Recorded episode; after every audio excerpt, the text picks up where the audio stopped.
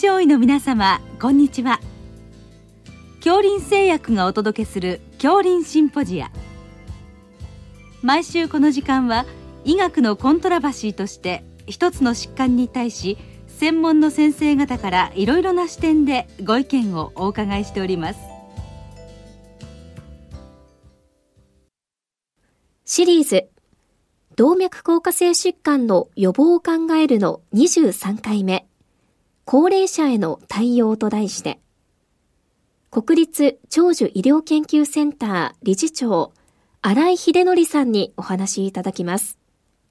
聞き手は国立国際医療研究センター病院名誉院長大西晋さんです。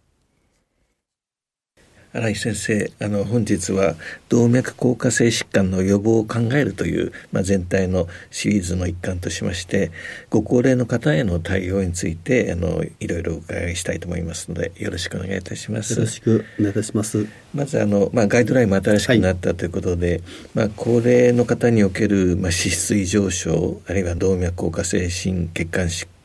その予防効果との関連に関して、まあ、いくつかちょっとあの質問させていただきますので、はい、よろしくお願いいたします。ますまたその前期高齢者、まあ、65歳以上75歳未満っていうんですかねあの悪玉コレステロールの LDL が、まあ、高い方もいらっしゃるかと思いますけどもやはりそういったあの前期高齢者の方もまあ、いう冠動脈疾患のリスク因子になるというふうに考えてもよろしいんでしょうか？はいあの我々のガイドラインにおきましては、はい、75歳未満と、まあ、75歳以上に分けておりまして、はい。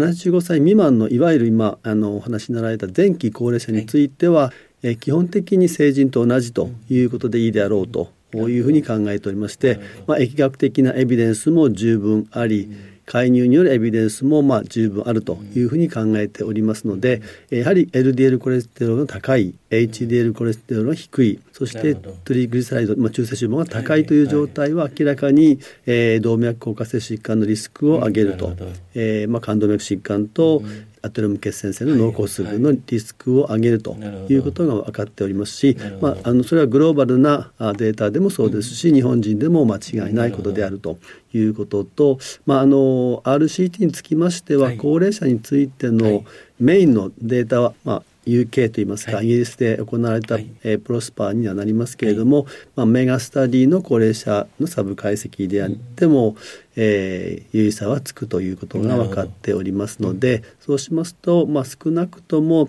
えー、元気で、えー、通院ができて、えー、お薬もご自分で飲む服用ができるといった、ねまあ、活動性が高い方についてはですね、はい、全く問題なく、えー、もし異常があって適用があるのであればもちろんリスクファクターを十分にあの、ね、評価していただいて、リスクが高い方を中心にということにはなりますけれども、えー、スタチオンを中心とする脂質低下薬を用いていただいて、えー、脂質を、まあ、ガイドラインが設定しているようなレベルを目標に下げていくということでイベントを減らすことができるとこういうふうに考えております。そのご高齢の方、まあ、最近皆さんお元気な方も増えていると思いますけれどもそのスタチン治療を始めた場合、まあ、その冠動脈疾患の二次予防にもあの、まあ、有益であるというふうに考えてよろしいんでしょうか、はい。はい、むしろ二次予防の方がより有益であるというふうに考えております。まあ、一次予防はいろんな議論があって、えー、若干コンサバティブといいますか、あの積極的に欧米のようにですね大量のスタチンを投与することについては、えー、慎重な意見もあると思いますけれども、えー、日本人におきましてやはりリスクが高いという条件がつくと思うんですけれども高血圧糖尿病等があって、えー、脂質異常症だけではないという方に関しては積極的に、まあ、もちろんその生活習慣の改善を十分にした後になりますけれども、まあ、高齢者の場合なかなかこう食事を変えろと言ってもですねなかなか難しいケースが多いのでどうしても薬物治療を行うというケースが多くなってしまうのではないかと思います。あの前期の高齢者で、まあ、いわゆるスタチン治療を始めた場合、まあ、あの冠動脈疾患や、まあ、非心原性脳梗塞ですかね。その一時予防にも有益であるという考えてよろしいですか、はい、と思っておりますので、うん、まあ、それはあの、うん、単独の脂質異常症ではなくて、まあ、できればそういう、うん、えー、いろんな合併症を持たれてリスクの高い方はもう積極的にあのスタチン治療を考えていただくと。えー、まあ脂質異常症しかない場合という方もおられますので、まあ、そういった場合はもちろんその生活習慣をゆっくりとあの変えていくという方向の指導は必要かと思いますけれども、まあ、それでもなかなか LDL コレステロール例えば160をなかなか切らないとかですね、180以上を常にキープしているということであればもうそれは積極的な薬物治療の対象になるというふうに思っています。そうしますとその75歳以上の後期高齢者の方に対してまあ脂質低下治療をまあ始めた場合ですね。その冠動脈疾患や脳卒中のやはり一時予防にもあの寄与するというふうに考えてよろしいんですね。はい、75歳以上につきましてはこれなかなかあの難しい問題がありまして、はいね、えーと、むしろその低栄養の方が悪いと。低栄養はコレステロールが下がってまいりますので、それの方がリスクが高いという、えー、グループもあるかと思いますが、まあ、75歳以上でも元気な方おられます。そう、いった方で、えー、LDL コレステロールが高くってしかもやはりリスクが合併しているという条件になりますけれども、そういう75歳以上の高齢者については、まあ、十分なその評価をした上で、えー、必要であれば一時予防においても、えー、脂質低下療法マッサチンを使っていただくということが有益だと思いますし、まあ、二次予防はもう当然75歳以上の二次予防非常にこれは再発のリスクが高いですので、えー、二次予防はもうあの問題なく投薬をしていくと、一次予防は少し、えー、慎重にということもありますけれども、リスクが十分に高いというふうに判断されればですね、あの脂質低下療法を行っていただければよろしいかなというふうに考えております。ただ、えー、75歳以上の集団どうしてもフレイルな方も多くなってまいりますし、あまりこう活動性も高くない場合もありますから、やはり同時にそのお薬を投与するとともに食事の見直しであったり食事についても油を減らすだけではなくてですねタンパク質をしっかりとっていただくとかですねビタミン D をしっかりとっていただくようないわゆるフレイルサルコペニア予防の食事療法の指導もしつつ、えー、サルコペニアにならないように筋トレなども指導しながらですねあのトータルにこうお薬だけではないということで生活指導も含めて、えー、やっていただくことによって、えー、いわゆる動脈硬化性疾患の予防も行いつつ、うん、フレイルやサルコペニアを予防することによって、うん、まあ、要介護にならないということが大変重要だと思っておりますので、まあ、それによってトータルの QOL を保つというようなことが、うん、我々医師にとっては重要な役目ではないかなと考えております。まあ、今お話出ましたフレイルあるいはサルコペニアですね。この辺りの概念をもう少しあの詳しく教えていただけますでしょうか。はい。はい、フレイルはまあ年齢とともにこう体が虚弱になっていくということで、まあ、主に骨格筋の機能の低下をベースに起こってくる場合が多いということで、まあ、その骨格筋が加齢とともに機能が低下してくる状態をサルコペニアと言いますけれども、まあ、サルコペニアをベースに体全体が弱ってくると、まあ、疲れやすくなったり歩くスピードが遅くなったり握力が低下したり活動性が低下をするさまざ、まなあの事象が起こってくるのがフレイルということなので、まあ、サルコペニアは比較的、まあ、筋肉に特化した加齢変化というふうに考えられますけれどもフレイルは体全体がこう弱ってくるようなイメージなんですけどもいずれも要介護になりやすいということも分かっていますし、要介護だけではなくて脳卒中とか心筋梗塞などのような、えいわゆる血管イベントのリスクも上げるというふうに考えられていますので、え特に高齢者においてはですね、フレイルサルコペニアの評価、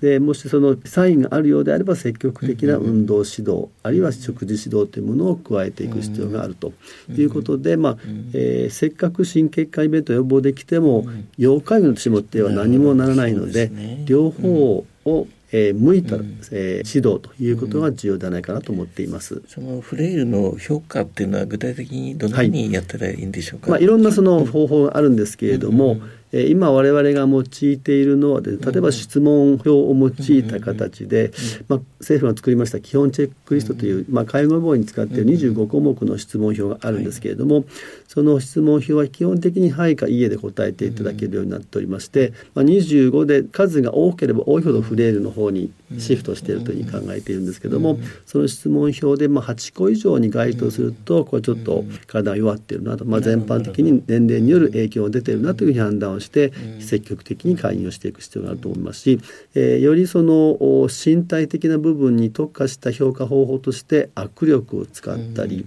そして歩くスピードを使ったりですね。あるいは体重減少の兆候を見たりと、まあ、具体的には半年間で2キロ以上体重減少があったかどうかというのを見ますけどもあとは活動性があるかどうかとかですね、そして身体活動の疲れやすいということね。疲れやすいというその症状も入れて5項目中3つ以上満たすとフレイルというふうに判定するような形の評価も行っております。まあ、どちらを使っていただいても結構かと思いますが、えー、大事なのはやっぱり身体機能の測定も客観的な指標としては大事だと思っておりますし特に握力と歩行速度はサルコペニアの診断にも使えるという利点がありますので、まあ、ぜひともあのクリニックにおきましてですね握力計は持っていただいてですね握力を測定、まあ、特に65歳以上になった方は握力を測定していただいて男性はですね、まあ、アジア人の場合は28キロ未満だと筋力が低下して、まあ、握力が低下している。女性だと18キロ未満だと、えー、握力が低下しているという判断をしますので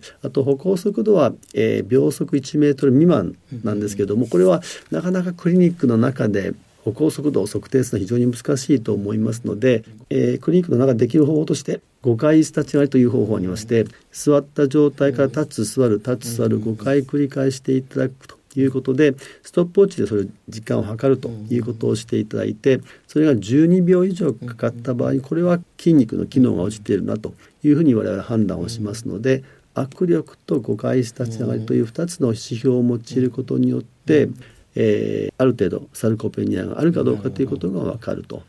いうふうに考えていただきますと、まあ、そのサルコペニアの項目を満たすとほとんどの方はまあフレイルというふうにも考えられるかと思いますので、まあ、日頃から体重の変化であったりとかですね、まあ、疲れやすいかどうか、まあ、食欲のことについての質問であったりちゃんとその活動して外出していろんな人とコミュニケーションをとって社会活動をしているかどうかという、まあ、そういう質問を投げかけていただく、まあ、毎回でなくてもいいと思うんですけども、まあ、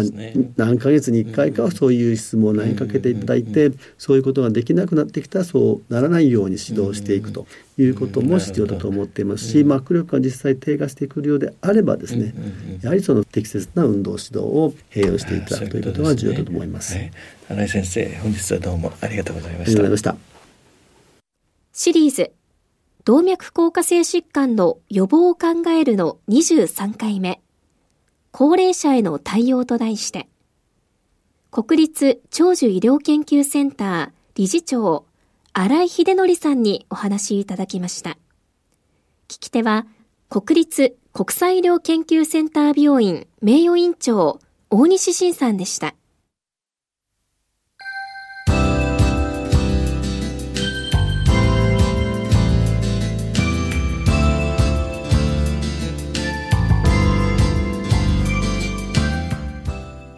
それでは、恐林製薬がお送りしました、恐林シンポジア。来週をどうぞお楽しみに。